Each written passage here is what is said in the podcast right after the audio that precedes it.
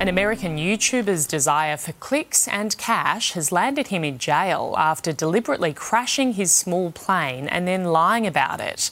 Let's go live to US correspondent Tim Lester for the details. Good morning, Tim. It's an extraordinary tale.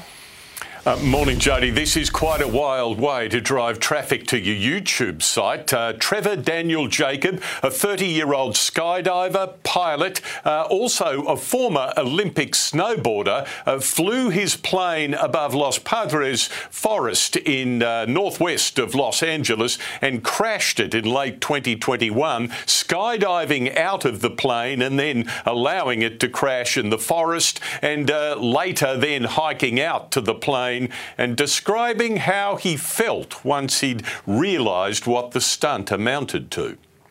When I landed um, in the forest there, it felt horrible. I was like, there's people out here, out there trying to save lives and do important things to uplift society, and I'm sitting here. I just purposely jumped out of this plane, let it crash into the ground, and now I'm stranded in the wilderness. I'm an idiot. The thing, things got worse for Trevor Jacob when uh, the US NTSB, the Air Safety Investigation Arm, and the Federal Aviation Authority demanded that they go to the plane site. Apparently, Trevor Jacob repeatedly lied about where it was, hired a helicopter to airlift the wreckage out, then cut up the wreckage and disposed of his plane in small pieces in the garbage. Uh, he's been prosecuted in court now now, Jody, and is serving six months in federal prison. You couldn't make it up, Tim. Thank you.